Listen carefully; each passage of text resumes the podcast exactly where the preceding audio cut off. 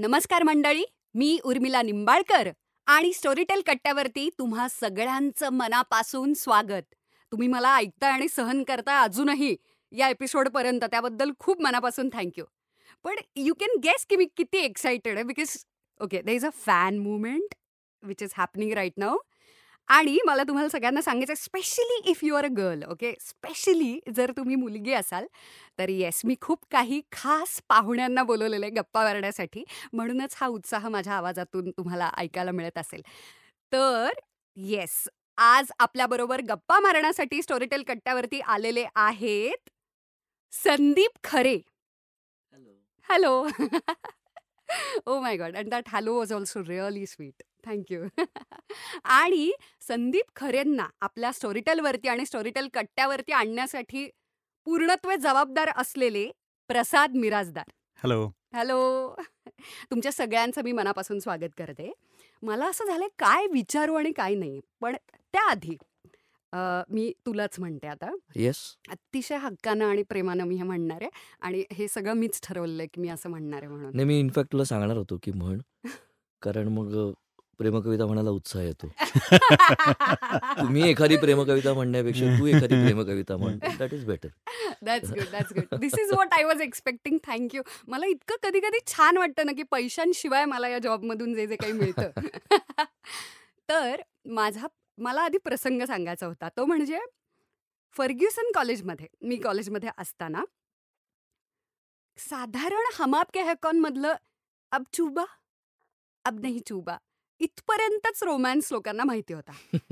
अचानक माझी मैत्रीण असं म्हणाली की तुला माहिती आहे का, मी खतरनाक काहीतरी ऐकतेय. आणि मला झालं काय ऐकतेय ही, म्हणजे इट्स सो रोमॅन्टिक. मला झालं सिनेमे बरे आता ऑडिओमधून सुरू झालेत, कारण आपल्याला रोमॅन्स म्हणजे बॉलिवूड पिक्चर एवढंच माहिती असतं. आणि अचानक तिनं मला सांगितलं की मी कविता ऐकते. मला असं झालं आर यू किडिंग मी, कविता, रोमॅन्स, आणि आपल्या एजमध्ये टीनेज अवस्थेमध्ये कविता ऐकायच्या, त्याही म्हणजे वाचायच्या पण नाही.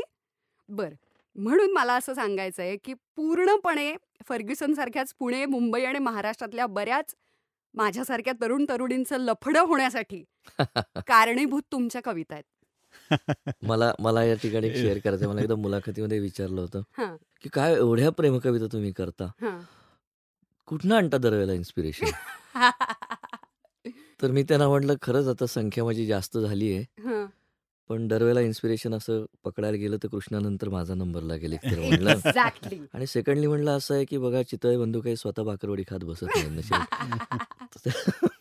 You have to be safe, I can understand.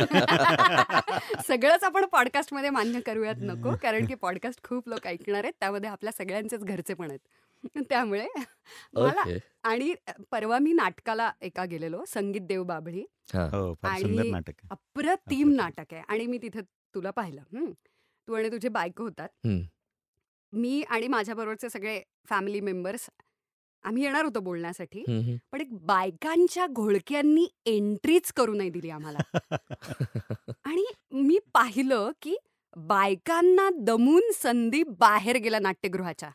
आणि जेव्हा नाटक सुरू झालं तेव्हा तो परत आला गुपचूप लपत अंधारात. हे इतकं कमाल आहे. तुला मुलं जळतात तुझ्यावरती की तुला बायकांमुळे लपावं लागतं आणि तुला पळावं लागतं म्हणून. आय एम शुअर की खूप लोक जळत असतील. नाही, मी तुला म्हणलं ना की असे पुणेरी प्रश्न खूप येतात, तुझं काय बरं आहे असं, मग तुम्ही बाकी समजून घ्यायचं आपण. मला काय वाटतं, मी थोडंसं सिरियस नोटवरती याचं उत्तर देतो की कुठलाही रसिक जेव्हा दाद देतो ना कवितेला, तर आता दाद अशी पण असते की मध्यरात्री फोन वाजतो, राईट. सो मी फोन उचलला की पलीकडनं आवाज येतो की हॅलो काहीतरी बोला. म्हणतो हॅलो कोण बोलतंय, हां ठीक आहे, आवाज ऐकायचा होता, मग ठेवून दिला फोन. सो अशा प्रकारचं असतं. किंवा मग परस्पर आपला एखादा पुष्पगुच्छ तयार केला जातो मैत्रिणीला भेट देण्यासाठी म्हणून, की अशी जी माझी मैत्रीण आहे तिचा बर्थडे आहे, सर तुम्ही प्लीज तिला 10:30 वाजता फोन कराल का, तिला खूप बरं वाटेल वगैरे असं. तर जेव्हा रक्ताचं पत्र वगैरे आलं की काय, नाही नाही अजून एवढा राजेश खन्नापणा झाला नाही माझा. पण सांगायचा मुद्दा असा की या सगळ्याच्या पलीकडे मला असं वाटतं की ती एक गोष्ट होती ईसापनीतीमध्ये की एका खेचराच्या पाठीवरती एक मूर्ती, देवाची मूर्ती ठेवून चालले होते. तर येणारा जाणारा प्रत्येकजण त्या मूर्तीकडे बघून नमस्कार करत होता. कालांतराने खेचराला असं वाटायला लागलं की लोक आपल्याला नमस्कार करतात. तेव्हा त्याच्या मालकाने त्याला 2 सटके दिले आणि तो म्हणला, लेका नमस्कार वरच्या मूर्तीला आहे. थोडंसं लक्षात ठेवण्यासारखं असं आहे की लोकांना डायरेक्ट कवितेशी बोलता येत नाही म्हणून लोक कवीशी बोलतात. छान आहे. बरेचदा असं होतं कारण त्यातल्या ज्या भावना आहेत, जसं तू म्हटलीस की अनेकांची जी अफेअर झाली, तर आयुष्यावर बोलू काही मध्ये अफेअर जुळण्याची संख्या खूप आहे. म्हणजे काय म्हणतात तसं वधूवर सूचक केंद्र जसं असतं तसं आयुष्यावर बोलू काही मध्ये अनेक लग्न जुळलेली. तुमच्या टीम मध्ये सगळ्यांचं बरंच काही जुळलं? नाही, आमच्या टीमचं नाही, प्रेक्षक जे येतात ते बघायला येणारे जे आहेत. तर आमची पहिली भेट तिथे झाली होती. मग आम्ही वारंवार कार्यक्रमाला यायला लागलो. मग आता ते त्यांच्या मुलांना घेऊन येतात. सो ते इतकं छान वाटतं की आपण त्या एक कार्यक्रम हा आता पुसट होत गेला आणि फॅमिली मेंबर्स आपण ज्याला म्हणतो ना की आयुष्यावर बोलूकायची एक फॅमिली निर्माण झाली. म्हणजे असं म्हणता येईल की महाराष्ट्रात आयुष्यावर बोलायला शिकवलं तुम्ही? नाही, आयुष्यावर किंवा धाडस करून माझं तुझ्यावर प्रेम आहे म्हणाला. तुला गंमत सांगतो प्रसाद, आयुष्यावर बोलू काय. तर आम्ही ज्यावेळेला 2003 साली कार्यक्रम चालू केला, ओके, तर काही फार वय नव्हतं आमचं. आणि आयुष्यावर बोलू काही असं टायटल, पडदा उघडला की आम्ही दोघं दिसायचो की लोक अरे बापरे आता हे काय आयुष्यावर बोलणार असं झालं. माझं असं म्हणणं होतं की काय की माणूस 5 वर्षाचा असू दे नाही तर 50 वर्षाचा असू दे, त्याचे स्वतःचे काही एक्सपिरियन्स असतात. बरोबर. 10 वर्षाचा जरी झाला मुलगा तरी त्याचं एक आयुष्य आहे. बरोबर. मग तो त्याच्याविषयी बोलेल. सो आयुष्यावर बोलू काही जे होतं ते मुळात ती अम्ब्रेला जी होती त्याच्या खाली आम्ही कुठल्याही विषयावर बोलू शकत होतो. वा. मग त्याच्यामध्ये आम्ही प्रेम कविता, सामाजिक कविता, फिलॉसॉफिकल कविता, गाणी हे सगळं घेऊ शकत होतो. बरोबर. आणि नाव जरी जड असलं तरी लोकांना असं लक्षात आलं की हे लोक गप्पा मारतात. म्हणजे ते टिपिकल निवेदन असतं ना की 1960 साल बाबूजी आपल्या गॅलरीत उभे होते, खालून गरिमा चालले होते वगैरे, हे असं काहीच नव्हतं ना. आमचंच प्रोडक्शन होतं आणि आम्हीच त्याच्याविषयी बोलत होतो. बरोबर. सो ते लोकांना ऐकायला खूप छान वाटत होतं, रिलेट होत होतं. तर मुद्दा असा की रिलेट होणं जे आहे हे कवितेतून, गाण्यातून झालं. बरोबर. तर कोणाला त्याच्यामध्ये आपली प्रेयसी दिसली, कोणाला बायको दिसली, कोणाला आई दिसली किंवा मुलगी दिसली. तर या सगळ्या घटना ज्या आहेत त्याच्यामुळे लोक ते व्यक्त करायला धडपडत असतात. बरोबर. तो जो घोळका असतो किंवा तो जो असतो तर त्याच्यामध्ये काय बोलू काय नको बोलणं काहीच नसतं. हे तुमचं छान आहे कारण काय आहे त्यांना जे काही जाणवलंय ते तसंच्या तसं पटकन सांगणं खूप अवघड असतं. बरोबर. की मला नक्की काय झालं. आता एक आजोबा मला कार्यक्रमानंतर भेटले. चला म्हणजे पुरुषही भेटतात, पुरुष पण भेटतात. तर ते त्यांनी कितके गोड होते, त्यांनी खिशातनं 10 रुपयाची नोट काढली आणि म्हणले हे ठेव तुला खाऊला. That is so sweet. म्हणला आजोबा नको, नाही नाही ठेव ना तू खाऊ घ्यायचा काहीतरी. म्हणलं बरं घेतो. पाया पडलो. ते म्हणले मी तुला कारण सांगतो काय, माझी बायको गेली गेल्या वर्षी. तर मी आमचं किती 50-55 वर्षाचं सहजीवन होतं आमचं. तर मला म्हणले की ती गेल्यानंतर मी रडलो पण नाही. ओके. आणि एक दिवस मला त्यांच्या मुलांनी का सुनेनी कोणीतरी ती ऐकत असताना ते गाणं मी ऐकलं, तुझं नसतेस घरी तू जेव्हा. राईट. आणि मी गच्चीवर जाऊन खूप रडलो. मला असं लक्षात आलं की मी काय नक्की हरवलंय जे मला सापडलं. असं एक सणकण वार बसल्यानंतर जसा बधीर होतो तसं एखादी व्यक्ती अचानक आयुष्यातनं गेल्यानंतर माणूस बधीर होतो. तर कदाचित काय नक्की गेलं हेच कळत नाही, तो हबका जो बसतो, शॉक जो बसतो. तर ते म्हणले ते रडल्यानंतर मला खूप छान वाटलं. बरोबर. मोकळं झाल्यासारखं वाटलं आणि तू माझ्या नातवासारखा आहेस त्यामुळे मला इतकं कौतुक वाटलं तुझं, तर हे ठेव तुला. तर अशा घटना नाही. खरं हे कविता किती आयुष्यावरती मी आता इथे खांदा देण्याचं काम, खऱ्या अर्थाने रडण्यासाठी खांदा देण्याचं काम, दुःख हलकं करण्याचं काम कवितेने केलं. बरोबर. तसं कवितेमध्ये म्हणजे संपूर्ण आयुष्यामध्ये शोधत असताना आपण आहे मनावर तरी कविता घेतलेली आहे आपल्या वारसा कवितेच्या कार्यक्रमामध्ये. तर परवा अरुणा ढेरे आहे मनोहर तरी वाचत होत्या, आणि ते वाचत असताना लक्षात असलं की संपूर्ण त्या पुस्तकामध्ये सुनीता देशपांडे ह्या कवितेचा शोध घेत आहेत. म्हणजे व्यापून उरली आहे ती कविता उरलेली आहे. एवढं मनोहर जग जीवन असूनही उदास का गमता आहे त्याचा शोध घेत असताना ते कविताचा आधार त्यांना शेवटपर्यंत मिळत राहिलेला आहे. बरोबर. आणि एवढं कवितेचं स्थान असतं आयुष्यामध्ये हे त्या दिवशी उलगडलं. म्हणून तर आपण तो सगळा वारसा कवितेचा हा काय प्रोग्राम आहे मला जरा सांगाल का नीट. त्यापूर्वी तू सुनीताबाईंचं नाव काढलंयस म्हणून त्यांचं काव्यवाचन आपण बघितलंय, पुलंचं काव्यवाचन आपण बघितलेलं आहे.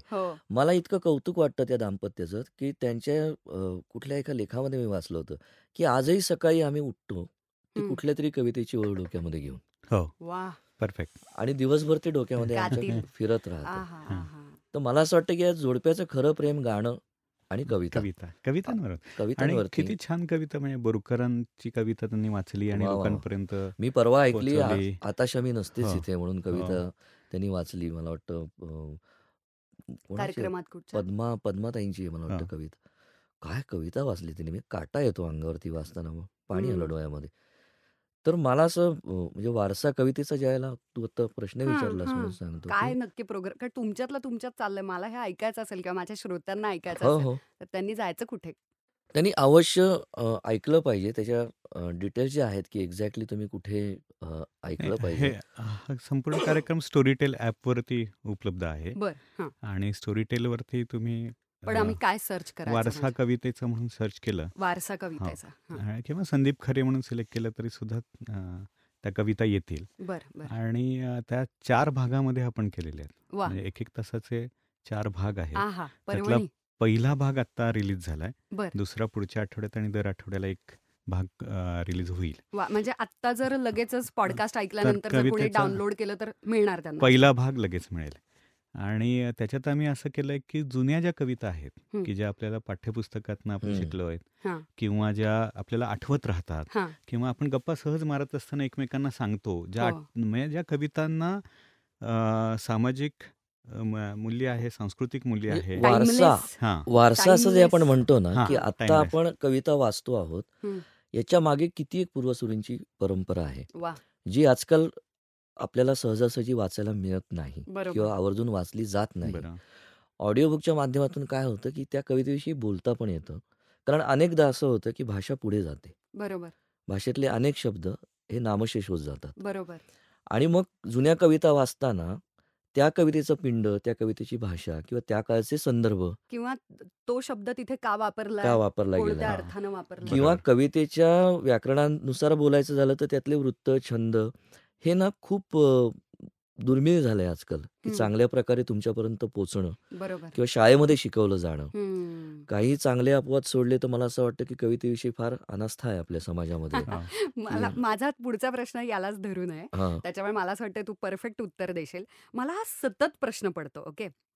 एकतर I am jealous of you because एवढं सगळं इतक्या कमी शब्दांमध्ये मांडता येणं हे कमाल आहे. म्हणजे मला बोलताना हे करता येत नाही आजही, म्हणजे या वयातही. तर हे कवितांमधून मांडणं, म्हणूनच जसं तू आत्ता खूप छान उदाहरण दिलंस की आजोबांना त्या काय करावं कळत नव्हतं. कारण मला असं वाटतं की तू जसं म्हणालास, खूप छान नोट केलंस तू, की आपल्याला घरामध्ये किंवा शाळेमध्ये किंवा समाजामध्ये अशा संस्था, इन्स्टिट्यूट्स असं काहीच नसतं की ज्याच्यामध्ये व्यक्त करायला शिकवतात किंवा शब्द कसे वापरायचे किंवा खूप ऍप्ट आणि कमी शब्दांमध्ये कसं मांडायचं, मन कसं व्यक्त करायचं हे शिकवलं जात नाही कुठेच. कोणी शिकवत नाही, आई वडीलही शिकवत नाहीत. तुला दुर्दैवाची गोष्ट सांगतो, एका शिक्षकांच्या सेमिनारला मी गेलो होतो. प्राथमिक शाळेमधले शिक्षक गण होते सगळे. करेक्ट. तर कविता कशी शिकवावी किंवा कवितेविषयी असं ती एक चर्चा होती, परिसंवाद.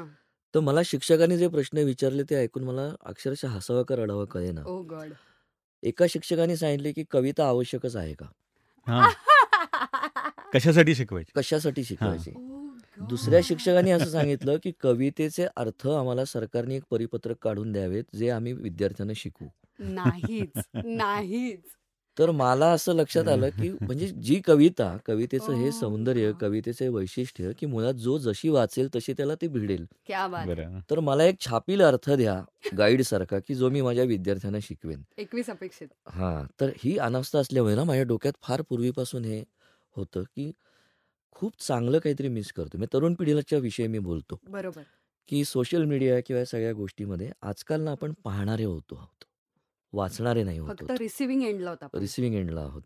आणि जे आहे म्हणून ते डोळ्यासमोर येत आहे, पण हे कुठून येत आहे माहिती आहे, हे दुसऱ्या कोणीतरी साकारलेलं तुम्ही बघत आहात. हा, ही फिल्म दुसऱ्या कोणीतरी डिरेक्ट केली, बरोबर. तो सांगतोय की ह्या कॅरेक्टर असं दिसतं, ते कॅरेक्टर तसं दिसतं, बरोबर.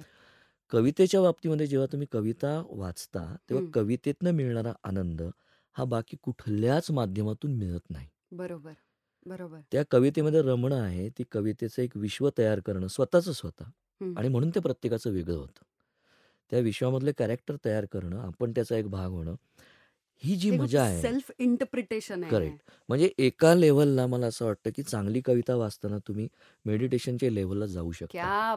एका लेव्हलला ती ताकद त्या माध्यमामध्ये आहे आणि ती पोचली नाही तर खूप मोठ्या आनंदापासून ही पिढी वंचित राहील असं मला सारखं वाटतंय. माझ्या सुदैवाने मला शिक्षक मित्र असे मिळाले की ज्यांनी कवितेची गोडी मला लावली, जी मला लागली, पण हे त्यांच्यापर्यंत गेलंच नाही, बरोबर. तर त्यांना ते समजण्याचा प्रश्नच येणार नाही आणि ती सेन्सिबिलिटीज डेव्हलप नाही होणार, होणारच नाही. जसं हे म्हणतात ना की वर्तमानपत्रात कार्टून काय काम करतं, तर एक अख्ख्या वर्तमानपत्राचं एक पूर्ण पान हे सांगू शकत नाही, ते एक कार्टून सांगू शकतं. चिंटू आवडायचं, राईट. तसं कविता काम करते की एका ओळीमध्ये सार येऊन जातं की तुम्ही दाद देऊन जातात, हा हा काहीतरी समजलं, म्हणून मी जेलस म्हणाले. त्यामुळे माझा तो पुढचा प्रश्न आहे आणि मला तुमच्याकडून पण. भटांनी 2 ओळीमध्ये कवितेविषयीचे इमान मांडले, त्याच्यासाठी पानं खर्ची घालायला लागली असती बघा की एकदा केव्हा तरी मी वचन कवितेला दिले, राख रांगोळी समाजा गुणगुणावे लागले. क्या बात. ऐक किंवा येथे पिसून माझे काळीज बैसलो मी, आता भल्या भल्यांच्या हातात डाव नाही. या 2 ओळी, एक 2 ओळीत पण पूर्ण सार की ते इमान जे आहे कवितेशी की उद्ध्वस्त होण्याची पण तयारी आहे तिचं ना, तिच्या वेळ लागून तिचं, हे 2 ओळीमध्ये आलेलं. तर हा जो वारसा आहे ना, तरी भट किंवा बोरकर, विंदा हे तरी ओळखीचे आहेत. याच्यापूर्वीचे तर जे कवी आहेत ज्यांनी अफाट काही काही लिहून ठेवलेलं आहे, हे तर आपल्या वाचनात येण्याचा संभवच नाही, बरोबर. तरुण पिढी तर सोडून द्या, मला असं वाटतं की तरुण पिढीला बोलण्यापूर्वी पुस्तकं वाचत नाही, त्यांच्या आईवडिलांच्या घरी किती पुस्तकं आहेत ते एकदा बघायला पाहिजे. अगदी. तर मला असं वाटतं की आईवडिलांना सुद्धा माहिती नाही आहेत असे अनेक कवी आहेत. ते काय देणार मग आता मुलांना, ते काय देणार. तर मग मी म्हटलं की आपण हा जो वारसा आहे नव्या पिढीला दिला पाहिजे, नव्या पिढीला दिला पाहिजे. त्यातून आलेला वारसा कवितेचा आहे.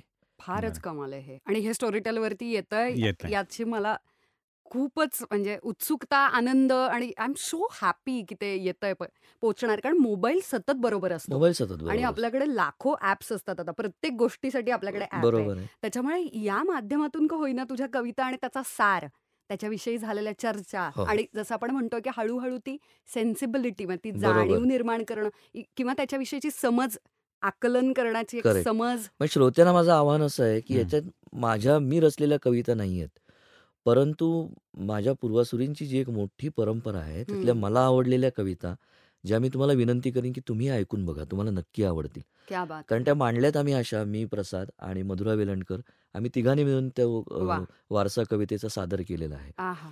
तर मधुराबरोबर मी पूर्वी कधीतरी वेड्यागत म्हणून कवितांचा कार्यक्रम केलेला आहे, सो मला तिचं काव्यवाचन ठाऊक होतं. तर ती, मी आणि प्रसाद असं तिघांनी मिळून ते गप्पा मारत मारत म्हणजे नुसत्या कवितांचं पठण केलंय असं नाही, बरोबर. म्हणजे लोकांना काय असतं, एक तर भीती असते की आयदर बोर असेल किंवा अवजड असेल किंवा आपल्याला समजणार नाही.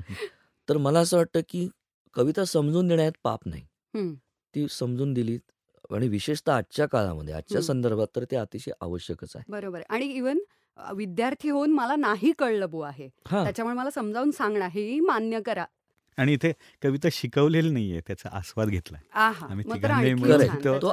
शिकवलेली नाहीये. म्हणजे त्यातलं मला काय आवडलं, क्या बात आहे, हे बघ ना किती छान आहे, किंवा प्रसादला काय आवडलं की अरे हा शब्द किती सुंदर आहे, किंवा ही कल्पना किती छान आहे, किंवा असं आहे की माधुकरी वगैरे अशा काही कविता आहेत त्याच्यामध्ये. तर आता माधुकरी हा संदर्भच पुसला गेलेला आहे. बरोबर. पण कवितेच्या निमित्ताने तो सांगितला जातो की करणाऱ्यांची संख्या पण कमी, करणाऱ्यांची संख्या कमी आहे. पूर्वी अक्षरशः वार लावून लोक प्रत्येक घरी एक एक वार लावायचे आणि शिक्षण करायचे. बरोबर. कोकणामधून घाटावरती आल्यानंतर ना त्यांच्याकडे राहायला घर असायचं ना कोणी नातेवाईक असायचे. बरोबर. तर अशा संदर्भामध्ये त्या माधुकरीवरती केलेली कविता. बरोबर. म्हणजे हा पण आपला वारसाच आहे, एक प्रकार संस्कृतीचा वारसा आहे की पुढे जाताना मागे काय झालंय हे ठाऊक असणं फार आवश्यक आहे. अगदी अगदी. कारण पुढचा जो येतो तो मागच्याच्या अधिष्ठानावरतीच तयार आलेला असतो. वा. मला म्हणूनच हा मला जोडूनच तो माझा प्रश्न होता तो की कवी जन्माला येतो का? हो, मला असं वाटतं. कारण तू बघशील तर संगीताचे क्लास आहेत, चित्रकलेचे आहेत, शिल्पकलेचे आहेत, कवितेचे क्लासच नाही आहेत. हो, कवितेचे क्लास घेता येऊ शकत नाहीत. येस, नाही आहेत. पण एक गोष्ट खरी आहे की कुठलाही कलाकाराचा जन्माला यायला लागतो. ही गोष्ट जशी खरी आहे की सूर गळ्यामध्ये असायला लागतो, लय तुम्हाला जन्मजातच असायला लागते, लय शिकवता येत नाही. बरोबर. तसं कुठलाही कलाकार जन्माला येणं ही गोष्ट खरी आहे, पण त्याच्याचबरोबर त्यांनी शिकत जाणं. म्हणजे कवितेच्या बाबतीमध्ये सुद्धा रियाज असतो, तो फक्त गाण्याचा नसतो किंवा फक्त चित्रकलेचा हा नसतो. कवितेचाही रियाज असतो, ती शब्दांची साधना आहे. बरोबर. मग त्यासाठी वेगवेगळ्या प्रकारचं वाचणं किंवा आयुष्याला सामोरं जाणं. सामोरं जाणं याच्यामध्ये वीररस नाहीये कुठला, तर सामोरं जाणं म्हणजे जे काही घडतंय आजूबाजूला सुख दुःखासकट त्याचा आस्वाद घेणं. बरोबर. कवी आणि वेगळं बघतो जे आपल्याला जे नॉर्मली दिसत नाही, त्याच्या पलीकडे बघण्याची दृष्टी जी कवीकडे असते ती कवितेतनं व्यक्त होते आणि म्हणून ते आपल्याला आनंद मिळतो. बरोबर. जसं केशवसुतांनी तुतारी फुंकली तेव्हाच त्यांनी डिक्लेअर काय केलं होतं की जे न देखे रवी ते देखे कवी. तर रवी सूर्य सुद्धा बघू शकत नाही, असं काय आहे की जे कवी बघतो? बरोबर. तर ते कवीची दृष्टीच वेगळी असते. बरोबर. आणि ती आपल्याला समृद्ध करते. मला कायम गंमत असं वाटतं की कविता लिहिणं म्हणजे एकाच वेळेला नदीमध्ये पोहणं आणि त्याच वेळेला काठावरून स्वतःला बघणं. क्या बात, क्या बात है. अरे खरंच ही साधन आहे. हा, ही प्रोसेस आहे. करता तो असं असल्यासारखं आहे ना, कारण शेवटी लिहिता हात तुमचा आहे. बरोबर. म्हणजे तुम्ही त्या भावामध्ये त्या नादामध्ये गुंगून गेलात तर लिहिणार कोण? शब्दांचा बोध सांभाळणार कोण? त्यातलं जे काही व्याकरण आहे, त्यातली जी क्राफ्टमनशिप आहे ती कोण सांभाळणार? मग त्यासाठी एक जण इथे हजर लागतो ना. क्या बात आहे, क्या बात आहे. म्हणजे ते पुन्हा एकदा टेक्निक पण आहे, टेक्निक पण आहे त्याच्यामध्ये. म्हणजे शांताबाई जसं म्हणायचे की जोपर्यंत डोक्यात आहे तोपर्यंत कविता आहे. एकदा पेन कागदावर टेकलं की कलाकुसर आलीच. फक्त ती कलाकुसर जी आहे ही नंतर नंतर अंगवळणी पडते, ती मुद्दामून करायला लागत नाही. जेव्हा सुरुवातीला तुम्ही ताना पलटे घोकता त्यावेळेला तुम्ही स्टेजवर क्लासिकल मैफिल करायला गेल्यानंतर तुम्हाला ते पलटे नाही म्हणायची गरज, आता ते तुमच्या बसलं. तसं ते हातामध्ये बसतं, पण त्यासाठी मग रियाज लागतो. मग वृत्तामध्ये छंदामध्ये लिहायचा सुद्धा रियाज लागतो सुरुवातीला. आणि मग त्यासाठी वारसा कवितेचा जो आहे, इव्हन जे नवीन लिहिणारे सुद्धा आहेत त्यांना मी आवाहन करीन की तुम्ही मुक्त छंदात लिहा, काय तुमचा स्वतःचा फॉर्म आहे तो डेव्हलप करा, पण कायदा मोडण्यापूर्वी कायदा काय आहे माहिती असायला लागतं. वा वा. ते एक. आणि कवी म्हणजे नुसता शब्द जुळारी नाही. बरोबर. हो, प्राचीला गच्ची जुळवून नाही चालत, असं करून चालणार नाही. म्हणून माझा पुढचा प्रश्न आहे की पाऊस पडल्यानंतर ज्या कविता यायला लागतात किंवा व्हायला लागतात आपल्याकडे फेसबुक आणि सोशल मीडियावर, त्याच्याबद्दल तुमचं काय म्हणणं आहे? तुझं आणि तुझं. माझं म्हणणं असं थेट आहे. से बॅड वर्ड्स आपल्या पॉडकास्टमध्ये नाही. मला पॉडकास्टमध्ये दाखवता नाही येणार, पण असे अंगठा दाखवायचा आणि या अंगठ्याचे दोन अर्थ आहे, ठेंगा पण आणि लाईक पण. तेव्हा असं आहे की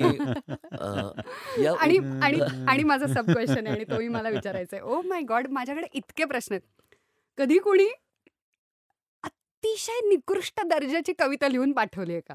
आणि तेव्हा कंट्रोल करून तरीही चांगलं म्हणावं लागलंय का? आणि हा अतिशय ऑकवर्ड प्रसंग आम्हाला शेअर करायचा आहेस तू. हे बघ, अशा कवितांना खूप भेटतात म्हणलं, कारण जनरली ना पोस्ट करतात नाही जे लोक माझ्याकडे अशा कविता घेऊन येतात ना, ते जनरली भेटणं हा क्रियापद जास्त वापरतात. ओके. परवा मला पेन भेटलं. Okay. Yes yes, that kind. मग अशी कविता आली माझ्याकडे, सर ती कविता बोला ना, सर ते गाणं बोला ना, राईट आता तुला लक्षात आलं. ओके. तर अशा खूप कविता येतात. पण मी आहे पुण्याचा, राईट, सो मी त्यांना न कळत त्यांचं ऑपरेशन करू शकतो. बरं, त्यांना कळत नाही की ऑपरेशन झालं. पुणे म्हटल्यानंतर नाही, हे बघ दोन गोष्टी आहेत. एक, असं म्हटलं जातं की प्रत्येक जण आयुष्यात एकतरी कविता करतो असं म्हणतात. माझी बाकी तू सुरुवात कर, वारसा कवितेचा ऐक सुरुवात कविता सुचतील. आणि माझी कविताही मी पोस्ट करणार आणि you have to show me thumb. नक्की नाही, तू चांगले लिहिशील याची मला खात्री आहे, तू ट्राय कर. चला, प्रोत्साहन मिळालेलं. प्रसाद मिरासदार, तुम्ही मला लगेच चेक काढे स्टोरी टेलर प्लॅटफॉर्म. आता पुढचा एपिसोड तुझाच. आय होप मित्रमैत्रिणींनो, पॉडकास्ट जितकं चांगलं होतंय तितकाच कवितांचा कार्यक्रम होईल याची मी गॅरंटी देऊ शकत नाही, पण माझ्यासाठी ऐका. येस, उत्तर असं आहे की कविता लिहिण्याचा एक उत्साह असतो. ओके, खूप जण गातात, बाथरूम मध्ये गातात. आपण सगळ्यांना गायक म्हणू नाही शकत, बरोबर. तसं लिहिणारे खूप जण लिहितात, सगळ्यांना कवी नाही म्हणू शकत. आता मुद्दा असा आहे की कवितेशी जर इमान जोडायचं तर मगाशी मी भटांच्या ओळी ऐकवल्या, त्याच्यासाठी खूप संयम लागतो, बरोबर. तुम्हाला कष्ट करायला लागतात, बरोबर. प्रसंगी क्रूर होऊन स्वतःच्याच कविता फाडायला लागतात. क्या बात. माझी कविता कशी आहे असं घेऊन दुसरीकडे जेव्हा तुम्ही जाता तेव्हाच तुमचं बेसिक चुकलेलं असतं, असं माझं मत. कारण तुम्ही स्वतःच्या प्रेमात असता.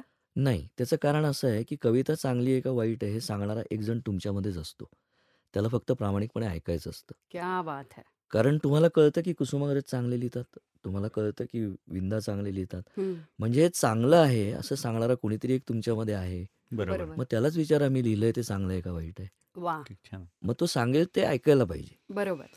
आणि मी कायम त्यांना हे सांगतो की तुम्ही घाई करू नका, कारण बरेचदा काय होतं की 10 पैकी 9 जण असतात ना, सर कविता लिहितो मी, चांगली गोष्ट, मला पुस्तक छापायचं. हा, पुस्तक छापायचंय मला.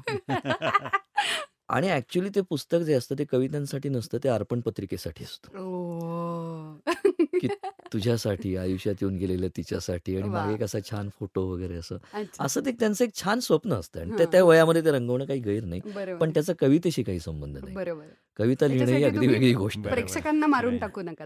एकदा नारायण सुर्व्यांनी फार सुंदर उत्तर दिलं होतं त्या या कवितेच्या प्रोसेस बद्दल. त्यांनी तशा खूप मर्यादित कमी कविता लिहिल्या होत्या एकूण, तर त्यांना हाच प्रश्न विचारला होता की तुम्ही तशा कमी कविता लिहिल्या आहेत आणि काय, तर त्यांनी छान उत्तर दिलं होतं. ते म्हणाले की कविता म्हणजे आपलं पूर्ण चिंतन असतं, आणि जोपर्यंत ते चिंतन पूर्ण होत नाही तोपर्यंत ती कविता उतरत नाही, आणि तोपर्यंत तो दम धरला पाहिजे, तो पेशन्स ठेवला पाहिजे. तेच खरं कवीचं कौशल्य आहे. तर हे संपूर्ण जे चिंतन आहे ना ते महत्वाचं नाही. ते तुम्ही चिंतन न करता नुसतेच शब्द जुळवत गेला तर एवढं करायची तयारी असेल त्याने कवितेच्या समुद्रात पाय टाकावा, असं माझं मत आहे, बरोबर. अदरवाईज ठीक आहे, म्हणजे त्यांना काही असं तोंडावरती तुम्ही वाईट लिहिता सांगण्याचं काही कारण नाही, कारण त्यांना काहीच फरक पडत नाही.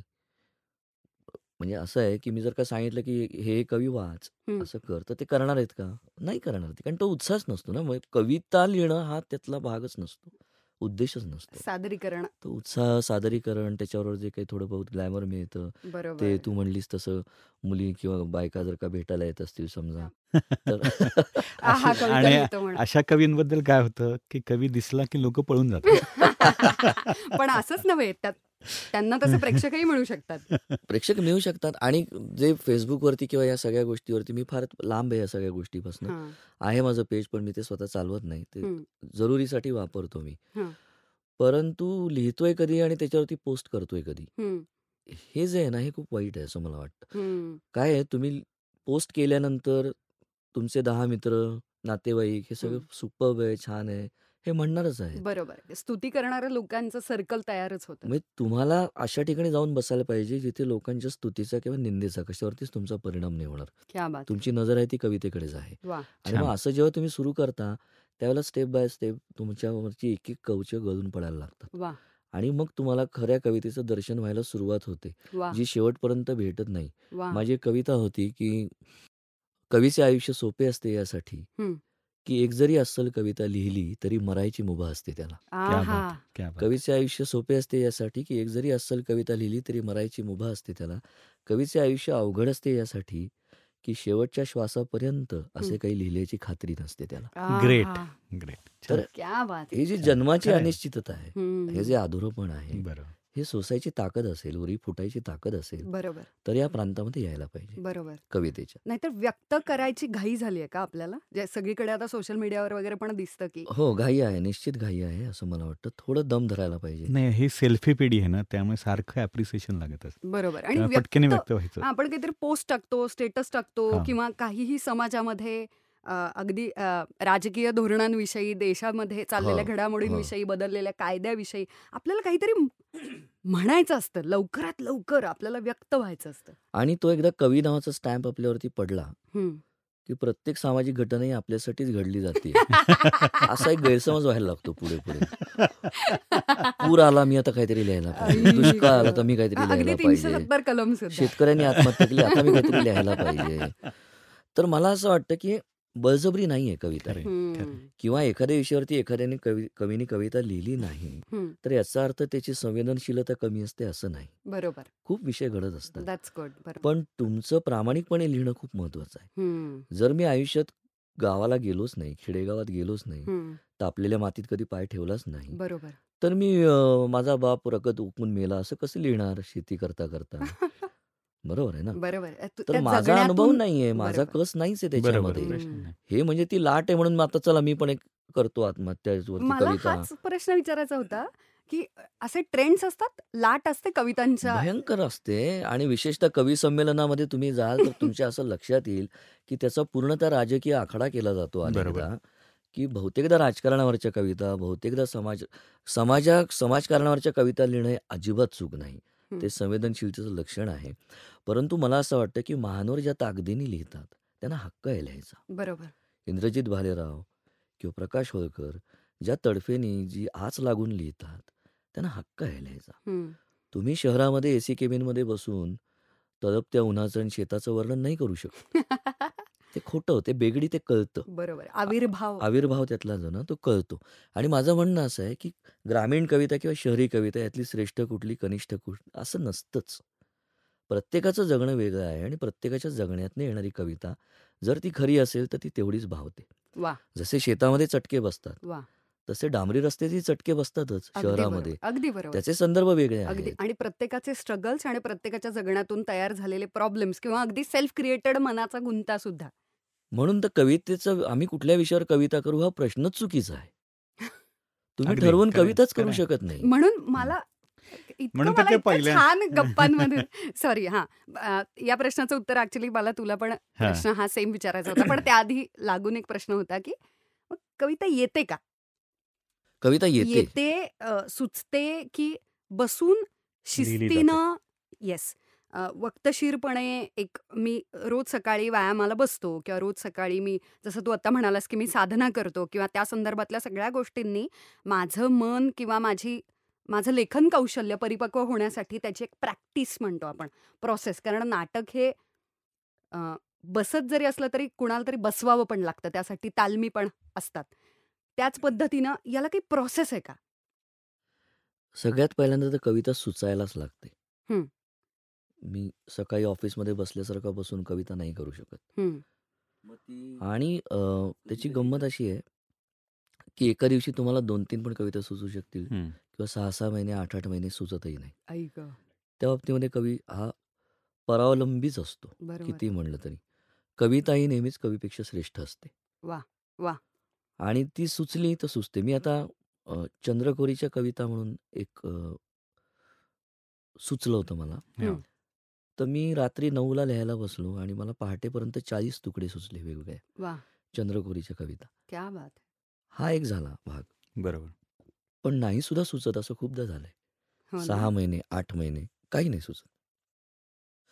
मग अशा वेळेला मला असं वाटतं की ते टेन्शन घेण्यापेक्षा की अरे मला काही सुचत नाही, मला काही सुचत नाहीये, ते घेण्यापेक्षा मला असं वाटतं की ते झरे जे आहेत जमिनीच्या आतमध्ये वाहतात विहिरीमध्ये, ते पुरेसे भरून द्यावेत, बरोबर, मग उपसावं. वा. सारखं उपसत राहू नये, बरोबर. आणि तिची वेळ आली की कविता येतेच असं माझं स्वतःचं मत. पण तो संयम पाहिजे, तो पेशन्स पाहिजेच. आणि ती सुचण्याची प्रोसेस फार गमतीशीर आहे. मी तुला सांगतो, एक लक्षात घे की मुळात कवी हा कवितेचा पहिला वाचक असतो. वा. मग मी तुला जे 2 सांगितलं मग अशी 2 आपण विभागले जातो, तर कसे विभागले जातो, एक लिहिणारा आणि एक वाचणारा असा एकाच वेळेला काम करत असतो. बरोबर. लिहिणारा वेचायचा प्रयत्न करत असतो आणि वाचणारा आईला हे काय, आईला हे काय असं ऑमध्ये असतो. राईट. सो त्याची प्रोसेस नाही आहे. कधी कधी पूर्ण कविता सुचते, पण पूर्ण कविता सुचते ते सुद्धा सिक्वेन्समध्ये सुचते, जशी तुम्ही वाचता तशी नाही. बर. कधी कधी शेवटची ओळ पण आधी सुचते. हो, मला असं वाटलं की सगळ्यात अवघड शेवटची ओळ लिहिणं असेल. कधी कधी पहिल्यांदा शेवटची ओळ सुचते. हो. मग त्याच्यानंतर पूर्ण दिसायला लागते. कसं आहे माहितीये का, कविता सापडणं, तुम्ही एका अंधाऱ्या गुहेमध्ये गेलात, प्रचंड काळोख आहे, त्या काळोखामध्येच तिथे एक आतमध्ये त्या गुंफेमध्ये एक दगडी काळीशार मूर्ती आहे आणि तुमच्याकडे एक छोटासा पेन टॉर्च आहे. तुम्ही तो उघडलात की एक बारीक तिरीप मूर्तीच्या कुठल्या तरी भागावरती पडते. तुम्हाला सगळी मूर्ती दिसत नाही, तुम्हाला तेवढाच भाग दिसतो. आणि जसजसं तुम्ही टॉर्च फिरवत जाल तसतशी ती सगळी मूर्ती तुम्हाला दिसायला सुरुवात होते. बरोबर. कविता लिहिण्याची प्रोसेस तशी थोडीशी आहे की कुठल्या तरी ओळीवरती टॉर्च पडतो आणि मग एक एक एक एक एक यायला लागतं. बरोबर. आणि एकाच वेळी पूर्ण पूर्ण उलगडतच नाही ती तुमच्या समोर. आणि ती ब्युटी आहे. म्हणजे तो संयम जर का तुम्ही बाणवलात ना, तर ती वाट बघण्याची गंमत फार मस्त आहे की ती हळूहळू हळूहळू उलगडत जाते आणि मग एका क्षणी कळतं सुद्धा तुम्हाला की हा, संपलं, आता याच्या पुढे नको लिहायला. राईट. वा.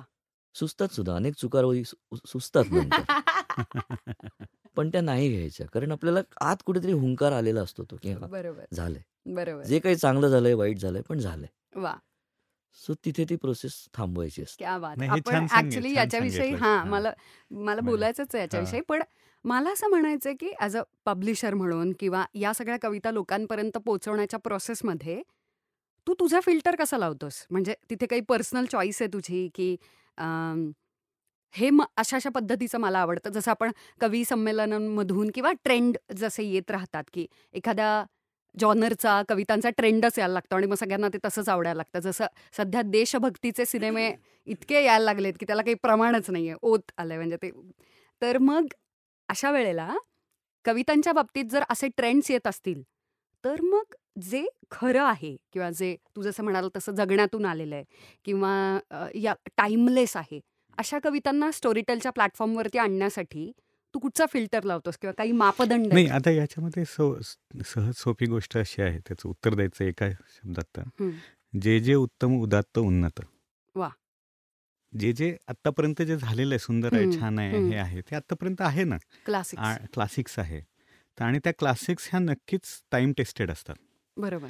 तर त्याचा पहिला भाग आता आपण सिलेक्ट करताना तो हे करतो आहोत की हे टाइम टेस्टेड ज्या गोष्टी आहेत त्या पहिल्यांदा आल्या पाहिजेत, त्या नव्या पिढीपर्यंत पोहोचल्या पाहिजेत. बरोबर. आणि मग जे नव्या गोष्टी येतील त्याच्यामध्ये तुमची अभिरुची पाहून आणि त्याप्रमाणे काय ट्रेंड्स पाहून, कशाला जास्त रिस्पॉन्स मिळतोय पाहून हे सिलेक्ट केलं जातं. म्हणजे जर पाऊस पडला उद्या तर भजी, चहा आणि खिडकीवरती आलेली कविता तुम्ही जर ती फेमस झाली तर तुम्ही त्यातला प्रसार. आणि मी जेव्हा ठरवलं की कसं करायचं, तर त्याचा अगदी पहिला साधा निकष असा होता की जे लोकांना पहिल्यांदा ऐकायला आवडेल. Okay. I am sure that is love. प्रेम नाही, यात सगळ्या कविता आहेत, निसर्ग कविता आहेत, प्रेम कविता आहेत, सामाजिक आहेत, राजकीय आहेत, सकाळी भूपाळीपासून ते अगदी अंगाईपर्यंत अशा सगळ्या कवितांची निवड आहे आणि फार सुंदर एक्सपिरियन्सच आहे तो. तुम्हाला महाराष्ट्र समजतो या कवित. हे जर चारही भाग ऐकले ना तर मराठी संस्कृती, महाराष्ट्र सगळा समजतो. आणि डेफिनेटली अरे वा, काय आपल्याकडे वारसा आहे, केवढं समृद्ध आहे साहित्य, हे नक्की कळतं किंवा जाणवतं. आणि हे मला पुन्हा सांगायला आवडेल की हे बोजड नाही आहे. बरोबर. हे अवजड नाही, हे कंटाळा आणणारं नाही. किंवा बऱ्याचदा असं होतं, मी आता नाव नाही घेणार, काही अभिनय आणि सिनेमा बनवणाऱ्या इन्स्टिट्यूट्समध्ये अशा पद्धतीचे सिनेमे ठरवून ॲबस्ट्रॅक्टच्या दावाखाली बनवले जातात, म्हणजे जजेस आणि कोणाला कळालं नाही, म्हणजे आपण पास झालो डिप्लोमा डिग्री. अवॉर्डचा सिनेमा. बास, you just said it. So तो एक जे काही मी काहीतरी भारी आणि प्रायोगिक करतो, मुळात प्रायोगिक नाटक आम्ही बसवतो किंवा धमाल विनोदी नाटक, प्रेक्षकांनी धमाल विनोदी म्हणायचं असतं. तुला म्हणजे हसू का रडू कळणार नाही तुला. मला एक डिरेक्टर भेटले होते, तर त्याचं पहिलं वाक्य असं होतं की हा सिनेमा आपण करतोय ना, इथल्याने नाहीये ऑस्करसाठी. ओ प्लीज तू तुझ्यासाठी कर रे बाळा. मी म्हणजे मला बोलूच नाही शकलो मी. इथे मीटिंग संपली म्हणायचं. आणि कसं आहे, सलील आणि मी एकत्र बसलो आणि अशी कोणी वल्ली भेटली की आम्हाला दोघांनी काटा येतो अंगावर, कारण आम्ही इथं हसणं थांबू नाही शकत. बरोबर, आम्ही स्टेजवरती सुद्धा हसलेलो होतो. तर त्यामुळे तो मला असं गुडघा मारतोय, मी त्याला गुडघा मारतोय. आणि त्यानंतर त्यांनी जी काही स्टोरी सांगितली भयानक. ऑस्कर नाही, ऑस्कर सोडून दे, गल्लीतलं सुद्धा बक्षीस मिळणं अवघड होतं त्याला. कुठलं मुळात ते बघायलाच कोणी जाणार नाही अशा प्रकारचं होतं ते सगळं. पण म्हणजे तो आव जो असतो ना सगळा, तर तो नसावा. तो आव आणला की कविता मरते. खरं किंवा कुठली कला मरते असं मला. To show not to be. की बघा बघा मी कसं अभिनय करते, बघा बघा मी कसं गाणं म्हणतोय. तिथे फसायला सुरुवात होते. तुम्ही जोपर्यंत मजा घेत नाही तोपर्यंत दुसऱ्याला मजा येत नाही. आणि वारसा कवितेच्या बाबतीत सांगायचं झालं तर आम्ही प्रचंड मजा घेतली, कारण एकतर आमच्या जीवाच्या जवळची गोष्ट आहे. लहानपणापासून जपलेल्या कविता आहेत आम्ही. बरोबर. आणि त्या लोकांसमोर येत आहेत त्याचा सरळ साधा निकष की पहिल्यांदा लोकांना जे कविता ऐकतच नाहीयेत त्यांना एकदम काहीतरी खोल पाण्यात नेण्याच्या ऐवजी, बरोबर, की कविता अशी साधी सोपी पण कशी बोलते, असं करत करत गेलं ना की त्यांनाच उत्सुकता लागते. बरोबर. पुढचं काम तुम्हाला करायला लागत नाही. बरोबर. म्हणजे मुलगी आवडण्याची खोटी आहे. बरोबर. नंतर ती कुठल्या क्लासला जाते, तिची टायमिंग काय वगैरे लोक आपोआप शोधतात. बरोबर. तसं कविताची एकदा गोडी लागली की लोक आपोआप शोधणारच आहेत. बरोबर. याला एक छान शब्द आहे फिल्म ॲप्रिसिएशनला आपल्याकडे, चित्रपट रसास्वाद म्हणतात. बरोबर. तसं हा कवितेचा रसास्वाद आहे. वा. त्यामुळे तो आस्वादच घ्यायचा आहे. बरोबर. पण तो तुम्ही घेतल्यामुळे आता आपल्या श्रोत्यांना सुद्धा. अजून कुठचे कार्यक्रम येणार आहेत मला प्रसाद सांगशील का तू, की संदीप बरोबर किंवा कवितांसंदर्भातलं काय काय येतंय अजून आपल्याकडे? आता संदीप बरोबर आम्ही पुस्तक वाचनाचे पण काही प्रोजेक्ट करतो आहोत. काही जो याचा वारसा आहे की जसं अगदी रामायण महाभारत दासबोध वगैरे ह्या सुद्धा गोष्टी आपण. येस, मी याच्याबद्दल काहीतरी न्यूज ऐकली. मला प्रश्न विचारला होता, तुमचे आवडते कवी कोण? तर मी म्हणलं होतं की समर्थ, रामदास आणि संत तुकाराम, कारण त्यांच्याकडे आपण कवी म्हणून खूप कमी बघितलंय. सतत हातच जोडलेत त्यांच्यासोबत. बरोबर. आहेत त्याच योग्यतेच्या विभूती आहेत त्या, परंतु साहित्य या दृष्टीने बघायला गेलं तर तुकारामांचं जे छाती फुटणं आहे, म्हणजे तुकारामांच्या अख्ख्या गाथेमध्ये तुम्हाला काय दिसतं, तर एक माणूस भक्तिमार्गाला लागून इतका वेडा झाला आहे. कधी तो देवाला आई म्हणतो आहे, कधी सखा म्हणतो आहे, कधी शिव्या देतो आहे. त्याचं स्वतःचं उद्ध्वस्त होणं, त्याचा संसार उद्ध्वस्त होत जाणं, आणि मग त्याचा जो मानसिक संघर्ष चालू आहे, त्यांनाही कदाचित पडलं असेल की आपण जे करतो आहोत ते खरं आहे का खोटं आहे. अगदी बरोबर. किंवा या प्रोसेस मध्ये, या रस्त्यावरती चाललोय पण मिळणार का मार्ग, विठ्ठल विठ्ठल मी करतोय पण अशी गोष्ट जगात आहे का नाही, हा कदाचित संघर्ष त्यांच्याही मनात असेल. आणि ते सगळं त्यांच्या गाथेमध्ये उतरलेलं आहे. म्हणून तो कवी म्हणून पण तितका श्रेष्ठ मला वाटतो संत तुकाराम. त्याचप्रमाणे दासबोध सुद्धा, की दासबोधाची भाषा तुम्ही बघाल तर इतकी प्राचीन भाषा असून, इतकी जुनी भाषा असून सुद्धा त्याचे संदर्भ आणि ती अजूनही आपल्यापर्यंत पोचते. बरोबर. अतिशय रसाळपणे, नेटकेपणे. त्यातले काही शब्द जे नामशेष झालेत, परंतु बहुतेक दासबोध तुम्हाला कळतो. बरोबर. आणि तो असा ज्याला म्हणतात ना की कलाकाराला निरीक्षण फार आवश्यक आहे. बरोबर. तर या संन्यासी माणसांनी व्यवहारातल्या इतक्या गोष्टी टिपलेल्या आहेत. बरोबर. की चालावं कसं, बोलावं कसं, अक्षर कसं काढावं, वा, इथपासून ज्यांनी वर्णनं केलेली आहेत. आणि मूर्खांची लक्षणं वाचताना तर प्रत्येक लक्षण आपल्यालाच लागू आहे असं वाटतं, इतकं बारीक सारीक त्याच्यामध्ये त्यांनी लिहिलेलं आहे. मला सगळ्यात साधं सोपं वाटतं दासबोध, म्हणजे समर्थांचं हेच मला खूप कौशल्य वाटतं. कारण की बऱ्याचदा असं होऊ शकतं की भाषा अवघड असल्यामुळे किंवा समज, आपण असं धरूयात पुन्हा एकदा त्या कलाकृतीला हे करण्यापेक्षा आपलं असमर्थन असल्यासारखं आपण हे मान्य करूयात की आपल्याला तेवढी समज नसते डेव्हलप झालेली. अशा वेळेला किंवा माझ्यासारख्या लोकांना की जे पहिल्यांदा काहीतरी वाचतात, किंवा तरुण पिढीला आम्हाला, तर पहिल्यांदा वाचताना मला असं वाटतं की on a very serious note की समर्थ थोडेफार ते अतिशय फोड करत करत करत, म्हणजे मी डायरेक्ट असं नाही म्हणणार बोली भाषेत, पण इतकं सोपं करून त्यांनी सांगितलंय. आणि किती अवघड आहे सोपं करणं. खरी गोष्ट आहे. सोपी गोष्ट नेहमीच अवघड असते. आय स्वेअर लोकांना असं वाटतं, पण मी जसं मगाशी उदाहरण दिलं की ठरवून अशा पद्धतीचे चित्रपट किंवा शॉर्ट फिल्म्स किंवा आय एम शुअर कवितांच्या बाबतीत पण असेल की ठरवून अशा पद्धतीच्या कविता की तुम्हाला समजलं नाही. करेक्ट.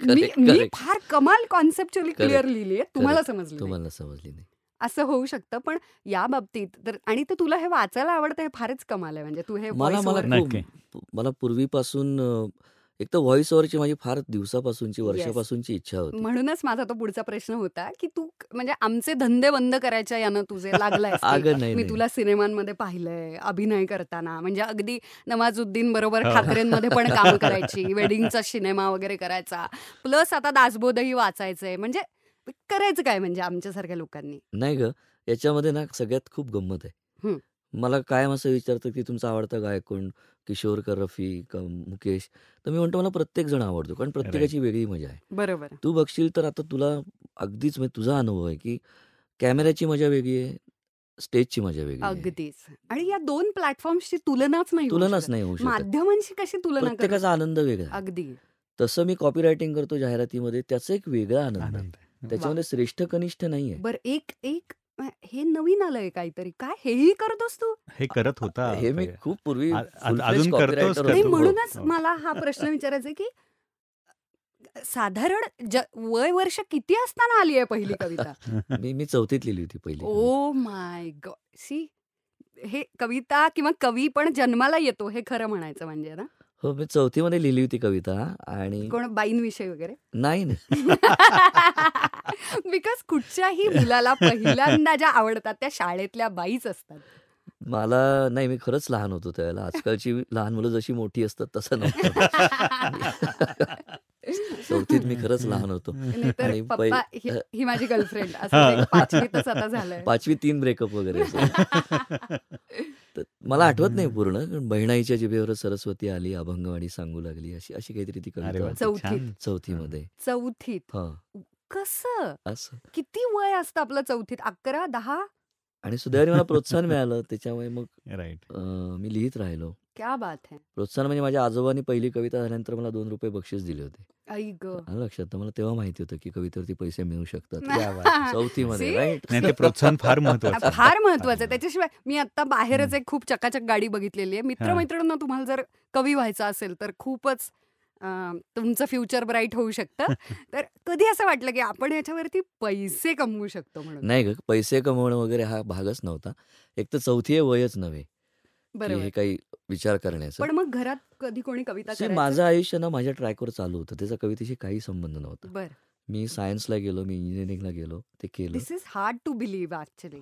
हो, मी गेलो म्हणजे माझी आवड नव्हती, परंतु मला त्यावेळची परंपरा तशी होती. हा, मला दहावीला कॉन्ट्रडिक्शन नाही, इंजिनिअरिंग केलेलं आहे मी. 10वीला दुर्दैवाने चांगले मार्क मिळाले मला, आणि त्यामुळे मग लोक लगेच सायन्सकडे जायचे, तर मी पण आणि मग इंजिनिअरिंग सायन्सला गेलो. तुमच्यासारख्या लोकांमुळे इंजिनिअरिंगच्या सीट्स अडतात.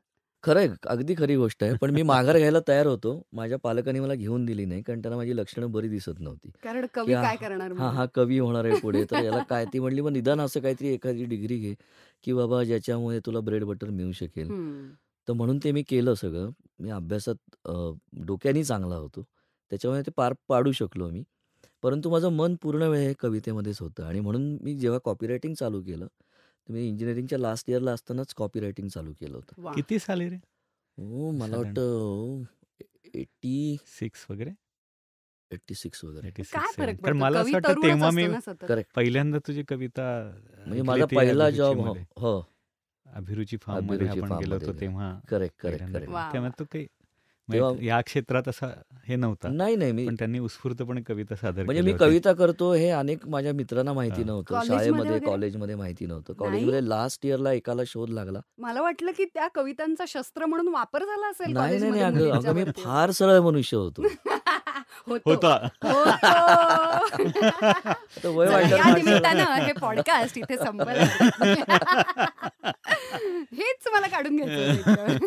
अगं काय, माणूस मोठा होतो तस तसे अनुभव गोळा होत जातात, आणि किती नाही म्हटलं तरी बाहेरचं प्रदूषण तुमच्यापर्यंत पोहोचतं. आलं लक्षात? तर मग करायचं काय, इंजिनिअरिंग करायचं नाही. तर कारण मी आईला सांगितलं होतं, मी तुला आणून देईन तो सर्टिफिकेटचा कागद, पण मी फ्यूजसुद्धा बदलणार नाही याची मला गॅरंटी आहे. म्हणलं मी करणार नाही काही. इलेक्ट्रिकलला होतो मी. मग मी शेवटच्या वर्षालाच असतानाच माझ्या मित्रांनी सांगितलं की कॉपी रायटिंग कर. म्हटलं कॉपी रायटिंग म्हणजे काय, इथपासून सुरुवात होती. तो म्हणला अरे काय नाही, ते जाहिरातीमध्ये मजकूर असतो की नाही. म्हणलं हो. तो लिहायचा. म्हणलं जमेल, ओके. गेलो आणि पहिल्यांदा रविराजमध्ये माझा जॉब होता. रविराज पब्लिसिटी म्हणून पुण्यातली सुप्रसिद्ध जाहिरात संस्था आहे. तर तिथे मी सुरुवात केली. तर अनुभव म्हणजे पहिले प्रश्नोत्तर अशी होती, कुठल्या तरी फर्निचरच्या दुकानाची जाहिरात होती. त्याची मजा अशी होती की मला विचारण्यात आलं की काय शिक्षण आहे. म्हणलं मी शिकतोय इंजिनिअरिंगला. काय अनुभव आहे. म्हणलं शून्य. मग कसं काय देणार. म्हणलं असाइनमेंट द्या, करूया, झालं तर उत्तम. त्याचे किती पैसे मिळालेले सांगण्यासारखे नाही. मला तर वाटलं फुकटच करून घेत. 86 साल लक्षात घे. ते आता पैसे म्हणजे हास्यास्पद ठरते. त्याच्यामुळे छान आहे ना. सी आता खूप जास्त यश कीर्ती किंवा जसं मी मगाशी म्हटलं की प्रेक्षक म्हणूनही एखाद्या नाटकापाशी बसता येत नाहीये, इतके लोकांची झुंबड किंवा प्रेम काही म्हणा त्याला असं आहे. पण सुरुवात कशी किती हंबल आणि किती साध्यातून, कोणीही माझ्याकडे पाहत नाहीये किंवा मी कोणासाठी तरी काहीतरी करत नाहीये किंवा आता मला कसं जगातला भारी कॉपीरायटर व्हायचं असंही काही नाहीये. पण झालं असं की तिथे गेल्यानंतर कळलं की कॉपीरायटिंग ही एक वेगळी शाखा आहे. तुम्ही चांगलं कवी आणि लेखक असण्याचा कॉपीरायटिंगशी काही संबंध नाही. तुम्हाला कॉपीरायटरच असायला लागतं पिंडानी. पण ते सुदैवाने माझ्यात होतं, कारण माझे आजोबा जे होते त्यांनी पुण्यातल्या पहिल्या 5 ऍड एजन्सी ज्या होत्या, हेम्बॉल पब्लिसिटी, तर ती त्यांनी चालू केली होती. ते आत्र्यांकडे कामाला होते. आत्र्यांनी त्यांना सांगितलं की जाहिरातीचं युग येतंय, तू फार सुंदर लिहितोस, तर त्यांनी ते चालू केलं होतं. तर त्यामुळे तो ते जीन्स माझ्यामध्ये आले असावेत. So I was very good copy writer आणि मला खूप नॅशनल लेवलवरची पण अवॉर्ड्स मिळाली होती कॉपीरायटिंगसाठी. आणि ज्या एजन्सीमध्ये गेलो तिथला मी लाडका कॉपीरायटर होतो. The best compliment I got की शेवटची जेव्हा मी एजन्सी सोडली तर नंतर एका मुलाखतीमध्ये आमच्या सरांनी सांगितलं होतं की संदीप गेल्यानंतर मी कॉपीरायटर ठेवला नाही, कारण मला पटलंच नाही नंतर काही. So that was a good compliment. तर सांगायचा मुद्दा की मी विषयाकडे यायचं झालं तर तिथे गेल्यानंतर माझ्या असं लक्षात आलं की मगाचपासून आपण साधना म्हणतोय, रियाज म्हणतोय, तर दरवेळेला जाडजाड पुस्तकं आणि शब्दकोश उचलूनच होते असं नाही. कॉपीरायटिंग करताना माझ्या असं लक्षात आलं की हा आपला एक रियाज चालू आहे त्याचं. कारण कॉपीरायटिंगमध्ये तुम्हाला वेगवेगळ्या वयोगटांशी, वेगवेगळ्या पेशांशी, बरोबर, ग्रामीण शहरी अशा सगळ्या प्रकारच्या लोकांशी संवाद साधायचा असतो. अगदी ज्याला टेक्निकल भाषेमध्ये टीजी असं म्हणतात, टार्गेट ग्रुप आणि कमीत कमी शब्दात. Exactly right. तर मग मला असं लक्षात आलं की कॉपीरायटर जर का मी झालो नसतो तर अनेक प्रकारच्या शब्दांवरती, लहेजावरती माझा हातच पडला नसता. बरोबर. फक्त संदीप खरे म्हणून मी लिहित असतो. बरोबर. तर अनेक शब्दांना स्पर्शही झाला नसता माझा. त्यामुळे आता जेवढं व्यापक आहे तेवढं कदाचित. तर ते जे दरवाजे उघडले गेले वेगवेगळ्या प्रकारच्या भाषेसाठी, लहेजासाठी, शब्दांसाठी, त्याच्यामुळे ना तुम्ही लवचिक होता. बरोबर. आणि कविता वापरताना लवचिक असणं खूप आवश्यक आहे. किंवा तुम्ही मनामधले काही गंड असतात तुमच्या, ते धुवून जातात. म्हणजे आता लव्ह लेटर सारखी कविता आहे. बरोबर. तर ते त्याच्या अगोदर मी एवढंच ना एकटे जगू किंवा दिवस असे की लिहिली होती. पण किंवा माझ्या आवडीची जी मला इतकी भावलेली ती मी मोर्चा नेला नाही. कमाल. आणि भाज्यांचं त्याला उपमा द्यावी आणि भेंडी झालो असतो काय म्हणजे लोक जे म्हणतात की माझ्याकडनं बालगीतं लिहिली गेली किंवा प्रेमकविता लिहिल्या गेल्या, सोशल कविता लिहिल्या गेल्या, तर शिकवलं काय मला की तुम्हाला जो जन्म सुचेल त्याच्याशी ऑनेस्ट असलं पाहिजे. बरोबर. मग लव्ह लेटर जर का सुचली मला, गमतीत केलेली, ती एजन्सीमध्येच केलेली कविता आहे बसून. बर. तर ती गमतीत सुचली आहे ना, त्याचं गंमत हा कोर आहे त्याचा. बरोबर. मग तिथे मी आता खूप गंभीर कविता लिहून झाली आहे माझी, आता मी हे कसं लिहू असं नाहीये. बरोबर. जसं तुमच्या ऍक्टिंग मध्ये आहे की तुमचा निश्चय खूप महत्वाचा आहे, कन्व्हिक्शन खूप महत्वाचं आहे. पूर्णपणे तू विनोदी करणार असशील तर तुला ते चॅनल ऑन करायलाच लागतं. तिथे लॉजिक्स आणि हे असं कसं घडू शकतं, हा याला कसं म्हणेल, हे फार्स म्हणलं की ते बाजूला ठेवायला लागतं. अगदी. गंभीर रोलमध्ये जातेस त्यावेळेला तो वेगळ्या प्रकारचा तू विचार करतेस. कवितेच्या बाबतीत तेच होत जातं असं मला वाटतं की कविता एखादी जेव्हा तुमच्याकडे येते, एखादी लाईट मूडची, लाईट हार्टेड कविता असते. मग हे एवढे आविष्कार का होतात कवितांचे वेगवेगळ्या प्रकारचे, तर कारण जगताना काही आपण एकच चेहरा करून जगत नसतो. हो, म्हणून मला ते विचारायचं होतं की मनस्थितीचा परिणाम होतो म्हणजे नाही, हा प्रश्न परिस्थितीचा होतो. परिस्थितीचा होतो, परंतु लगेच होत नाही जसं सिनेमात दाखवला जातो. अच्छा, म्हणजे ब्रेकअप झालं की बारमध्ये बसून गाणी म्हणा तसं होत नाही, किंवा प्रेमात पडल्यावरती लगेच बागेत गाणी म्हणा असंही होत नाही. गुलाब गुलाबाला लागतो वगैरे. हा, अरे बाप. यु नो व्हॉट, याच्या आधी मी रोमॅन्सला मराठीत काय म्हणतात याचं मी गुगल केलं. प्रणय असं म्हणतात. मला असं वाटायचं प्रणय is sex dude, I mean that's. त्यामुळे मग रोमॅन्सला काय म्हणतात? पण आजकालच्या पिक्चर मध्ये रोमांसची व्याख्या सेक्स अशी झालेली आहे. Yes, actually that's true. खरं शृंगार हा शब्द छान आहे. हा, बरोबर. तर परिस्थितीचा होतो परंतु असा डायरेक्ट होत नाही. फार कमी वेळेला लगेचच रिएक्शन येते. बरोबर. ते तुमच्या मनात साचतं आणि काही कालांतराने व्यक्त होतं. आता एक कविता मी तुला ऐकवतो. पाऊसराव नावाची कविता आहे. Okay okay. तर या कवितेच्या पहिल्या 4 ओळी आहेत त्या खरोखरच मी भंडारदऱ्याला गेलो होतो. ओके. पावसाच्या दिवसात. आणि ते सगळं तिथला जलाशय आणि धुकं साठलं, हे सगळं सुंदर होतं. ते बघून मला सुरुवात झाली सुचायला. 4 ओळी झाल्या आणि अचानक स्विच ऑफ. काहीच सुचलं नाही पुढे. मग अशा वेळेला ओढून ताणून करण्यात गंमतही नव्हती काहीच. त्याचा जर्मच गेला असता सगळा. तू तेवढ्यात पुण्याला आलास का परत? असं काही झालं नाही. नाही, तिथेच संपलं ते सगळं. आणि मग मी ठेवून दिलं शांतपणे. छान एन्जॉय केलं, घरी आलो. आणि पुढच्या वर्षी मे महिन्यामध्ये मला उरलेली सगळी कविता सुचली. ओ, मे मध्ये पुण्यामध्ये ज्याची सुरुवात म्हणजे आत कोणीतरी फोटो काढत होतं ते सगळ्याचं. Wow wow, that's interesting. मग ती अशी होती की उशिराबद्दल सॉरी बिरी म्हणणे जरा राहून गेले. पाऊसराव आले तेव्हा पुन्हा आयटी मध्ये झाले. आणि पोशाख साहेबांचा असा आहे की ढग रंगाची फेलठाट अंगात तोच हिरवा सूट. म्हटले कसला दुष्काळ बिष्काळ गरमी बिरमी सारे झूट. झोकात चालणे गडगड हसणे डोळ्यात विजा 170. आणि हिरव्या सुटावरती मृदगंधाचे उंची 70. आता इथे ती संपली कविता. याच्या अगोदरच राहत. नंतर उरलेली सगळी जी आली ती पुढच्या ह्याच्यात आली की हिरव्या सुटावरती मृदगंधाचे उंची 70 की पाऊसराव आले आणि ऑफिस सारे हलून गेले. हाताखालच्या मंडळींना तडकाफडकी हुकूम गेले. वाऱ्यास म्हणले आधी पहिली दरी सगळी झाडून घे. ओके. कामास लागा, फांद्यावरच्या पानापानास खबर दे. की ढगांनी झाडू मारून सगळे ऊन साफ केले आणि धुपासारखे दरीमध्ये धुके धुके पसरून दिले. धबधब्यानं आदेश गेले मारा उड्या चालू व्हा. ढग घेतोय झाडून तुम्ही मागून पुसून घ्या. की धरतीखालच्या निजल्या बीजास थेंब थेंब टप्पल मारून. म्हटले सोडा आळस, आता वरती यायचे फुली फुलून. की पाऊसराव आले आणि खोळंबलेले काम झाले. समाधीतून बाहेर येऊन तरारलेला बेडूक बोले. पाऊसराव किती बरं खाल्लात भाव. तरी कसा आल्या आल्या हिरवा करून टाकलात गाव. आणि शेवटच्या काही वेळेत की बिजलीच्या त्या तारांमधून तेवढ्यात आला अर्जंट फोन. पाऊसराव जमीन बोलतेय बायको तुमची दुसरे कोण. पाऊसराव जमीन बोलते बायको तुमची दुसरे कोण. कुठे होतात इतके दिवस सांगा काही पटवा खूण. कुठल्या गावी कुठल्या देशी उधळत होतात आपले गुण. पाऊसराव म्हटले शेवटच्या पाऊसराव म्हटले नाही चिंता जरी बायको रुसली.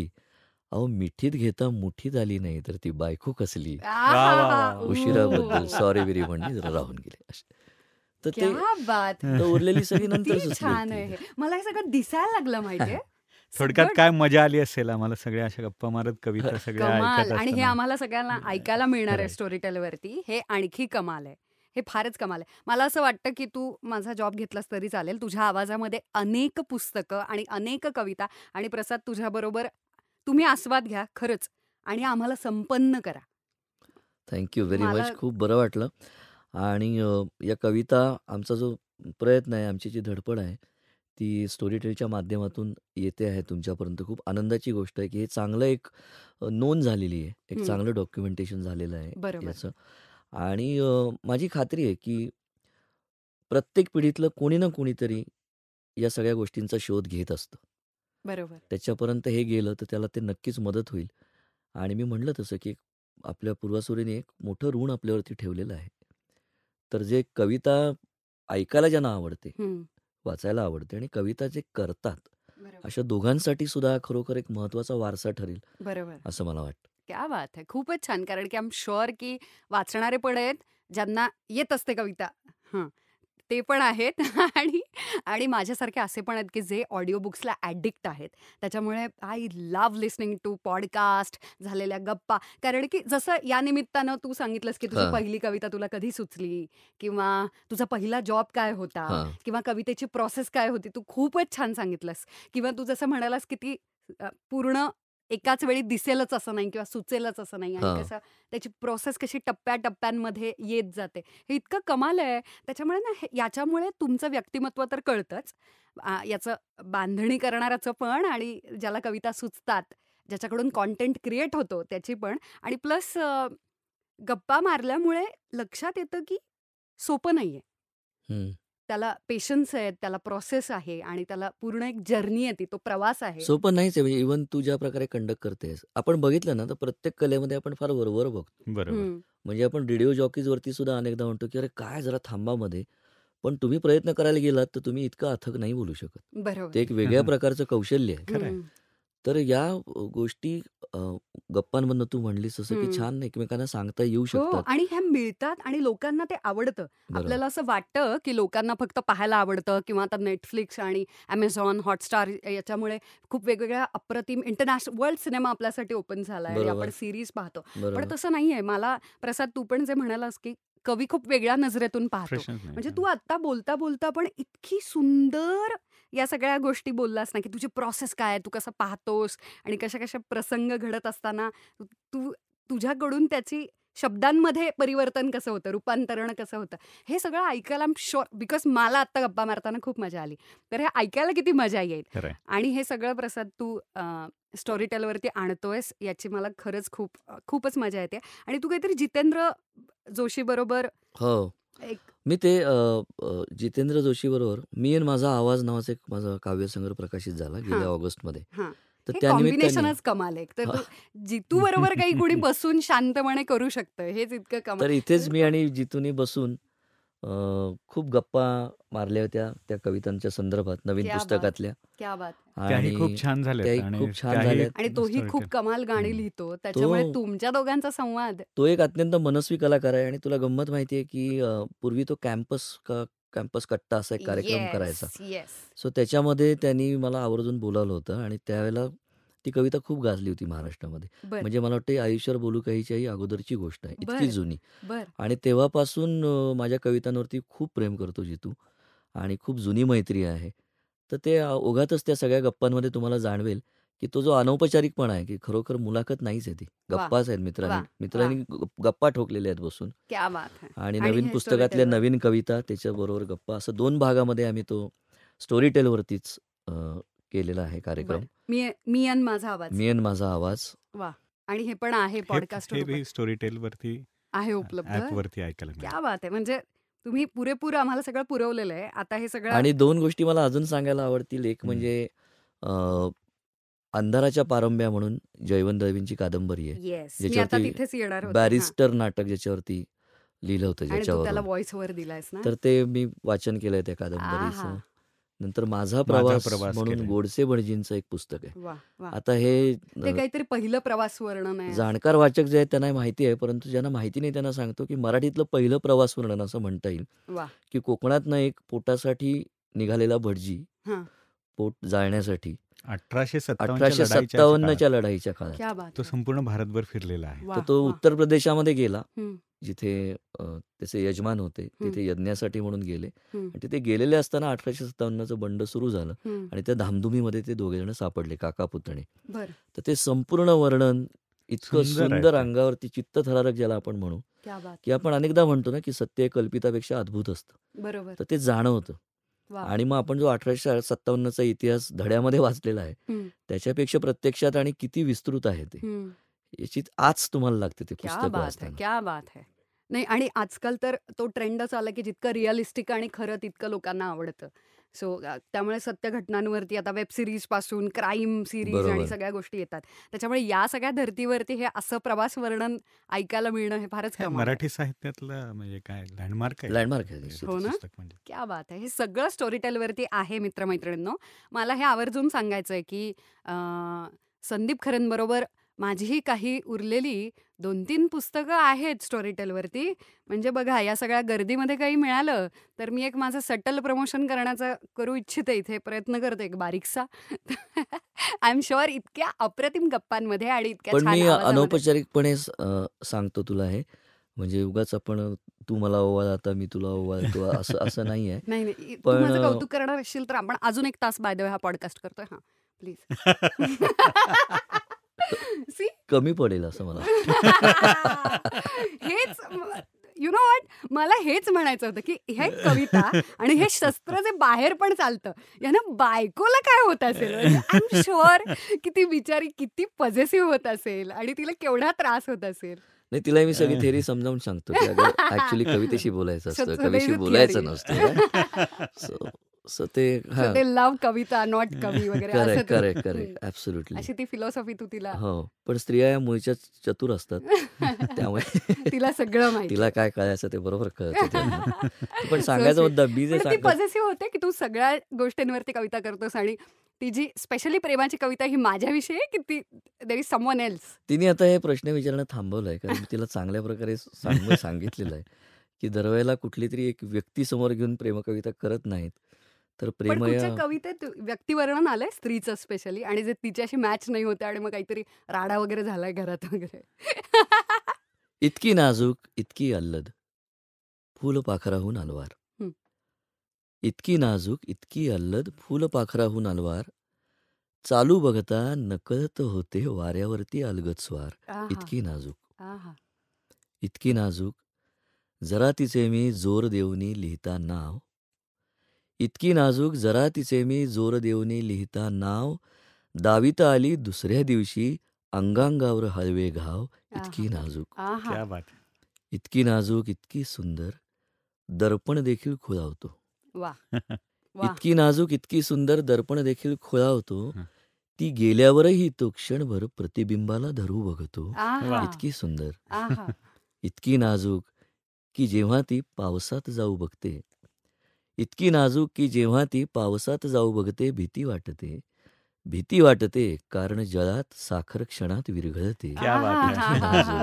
आणि इतकी नाजूक की आता तर स्मरणाचेही भय वाटे, इतकी नाजूक की आता तर स्मरणाचेही भय वाटे, नको ऋताया फुला सासल्या माझ्या जगण्यातील काटे.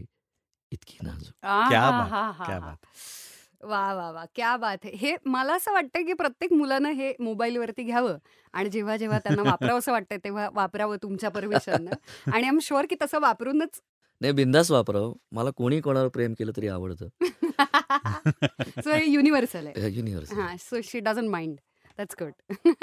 येस, तर या इतक्या गोंडस सांगायचा मुद्दा मगाचा की मुलाखतीचा योग अनेकदा येतो यांना त्या कारणापरत्वे, परंतु आज मुलाखत म्हणण्यापेक्षा गप्पा छान झाल्या. आणि ज्या प्रकारे तू आम्हाला बोलतं केलंस आज, तर औपचारिक नाही पण मजा आली गप्पा मला खूप मजा आली. कारण प्रश्न तुझे जे होते ते टिपिकलच्या खूप बाहेरचे होते. थँक्यू. आणि खूप स्पॉन्टेनियस होते, प्रश्नातून प्रश्न निघत होते, आणि जे मला महत्वाचं वाटतं. हो, कारण की तुम्ही इतके करेक्ट उत्तरं देत होता आणि पूर्ण ट्रॅकवरती होतात. आणि जे सर्वसामान्यांना खरं सांगायचं तर मी याचं क्रेडिट नाही घेणार, कारण की स्टोरीटेलच्या फेसबुकवरती सुद्धा प्रश्न येत असतात किंवा यूट्यूबच्या माध्यमातून सुद्धा कमेंट्समध्ये लोक लिहित असतात. आणि आय एम शुअर की हे सगळ्यांना हे प्रश्न पडतात की कविता कशी तयार होते, त्याची प्रोसेस काय असते, किंवा कवी जन्माला येतो का जसं गायक किंवा अभिनेता अभिनेत्री येते. त्यामुळे या सगळ्या प्रश्नांची उत्तरं आता तुमच्याकडून मिळालेली आहेत.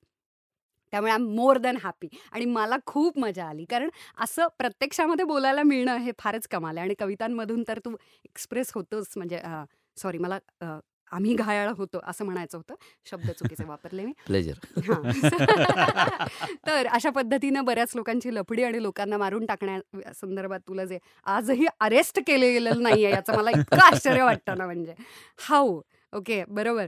सो त्याच्यामुळे आणि एक कवितेच्या रूपानं मला असं वाटतं की याच्या इसके उपर कौन सा फ्लर्टिंग होऊ शकता है, म्हणजे हे खतरनाक आहे. म्हणजे हे डायरेक्ट गिटारवाला माणूस मुलगा जरी दिसला तरी पोरी जशा थांबून जरा बघतात त्याला, पण नाही वाजवलं की परत तो नाही का म्हणजे जातच कामात. तसं कविता म्हणजे नाहीच, हे खूपच कमाल आहे. आणि आय एम शुअर की सगळ्यांनाच कविता भावते आणि त्याच्यामुळेच संदीप तू आवडलास आणि वर्षानुवर्ष इतकं कमाल खजिना तू तयार करतोयस आणि आता तो सगळा स्टोरीटेलवरती उपलब्ध आहे. त्याबद्दल खूप मनापासून थँक्यू, कविता करण्यासाठी थँक्यू, कवी जन्माला आलाय त्याबद्दल खूप थँक्यू. आणि इतका सुंदर मराठीमध्ये लोकांना कविता ऐकायला लावल्यास तू आणि तो रोमांस पुन्हा एकदा तयार केलास. आणि इतक्या गोड, मी एका शब्दात सांगायचं तर इतक्या गोड कविता आहेत ना या सगळ्या, गोड आहात, त्याबद्दल खूप खूप थँक्यू. आणि प्रसाद, हे सगळं ॲक्च्युली क्रेडिट तुला जातं की कलाकाराला प्रेक्षकांपर्यंत पोहोचवणं.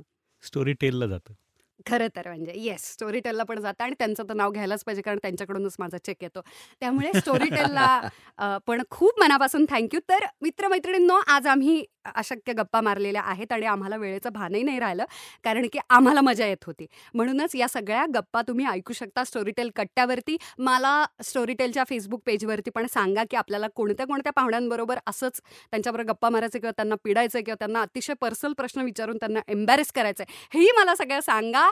आणि storytel.com/मराठीवरून स्टोरीटेलचं ॲप डाउनलोड करा, तेव्हा तुम्हाला 1 महिन्याचं सबस्क्रिप्शन फ्री मिळणार आहे.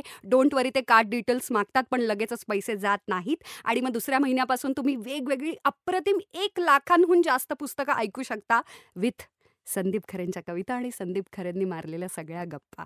त्यामुळे हे सगळं डाउनलोड करा आणि आमच्याशी कम्युनिकेट करा. स्टोरीटेलच्या फेसबुक पेजवरती पण आम्हाला सांगा की तुम्हाला माझी बडबड कशी वाटली, म्हणजे please I beg you, please मला सांगा, म्हणजे मी हे माझ्या प्रोड्युसर्सना पाठवू शकते आणि माझे पैसे पण वाढवून मिळतील आणि तुम्ही मला जॉब देऊ शकता, म्हणजे येस. तर स्टोरीटेल कट्टा ऐकत राहा, स्टोरीटेल ॲप डाउनलोड करा आणि खूप खूप खूप थँक्यू.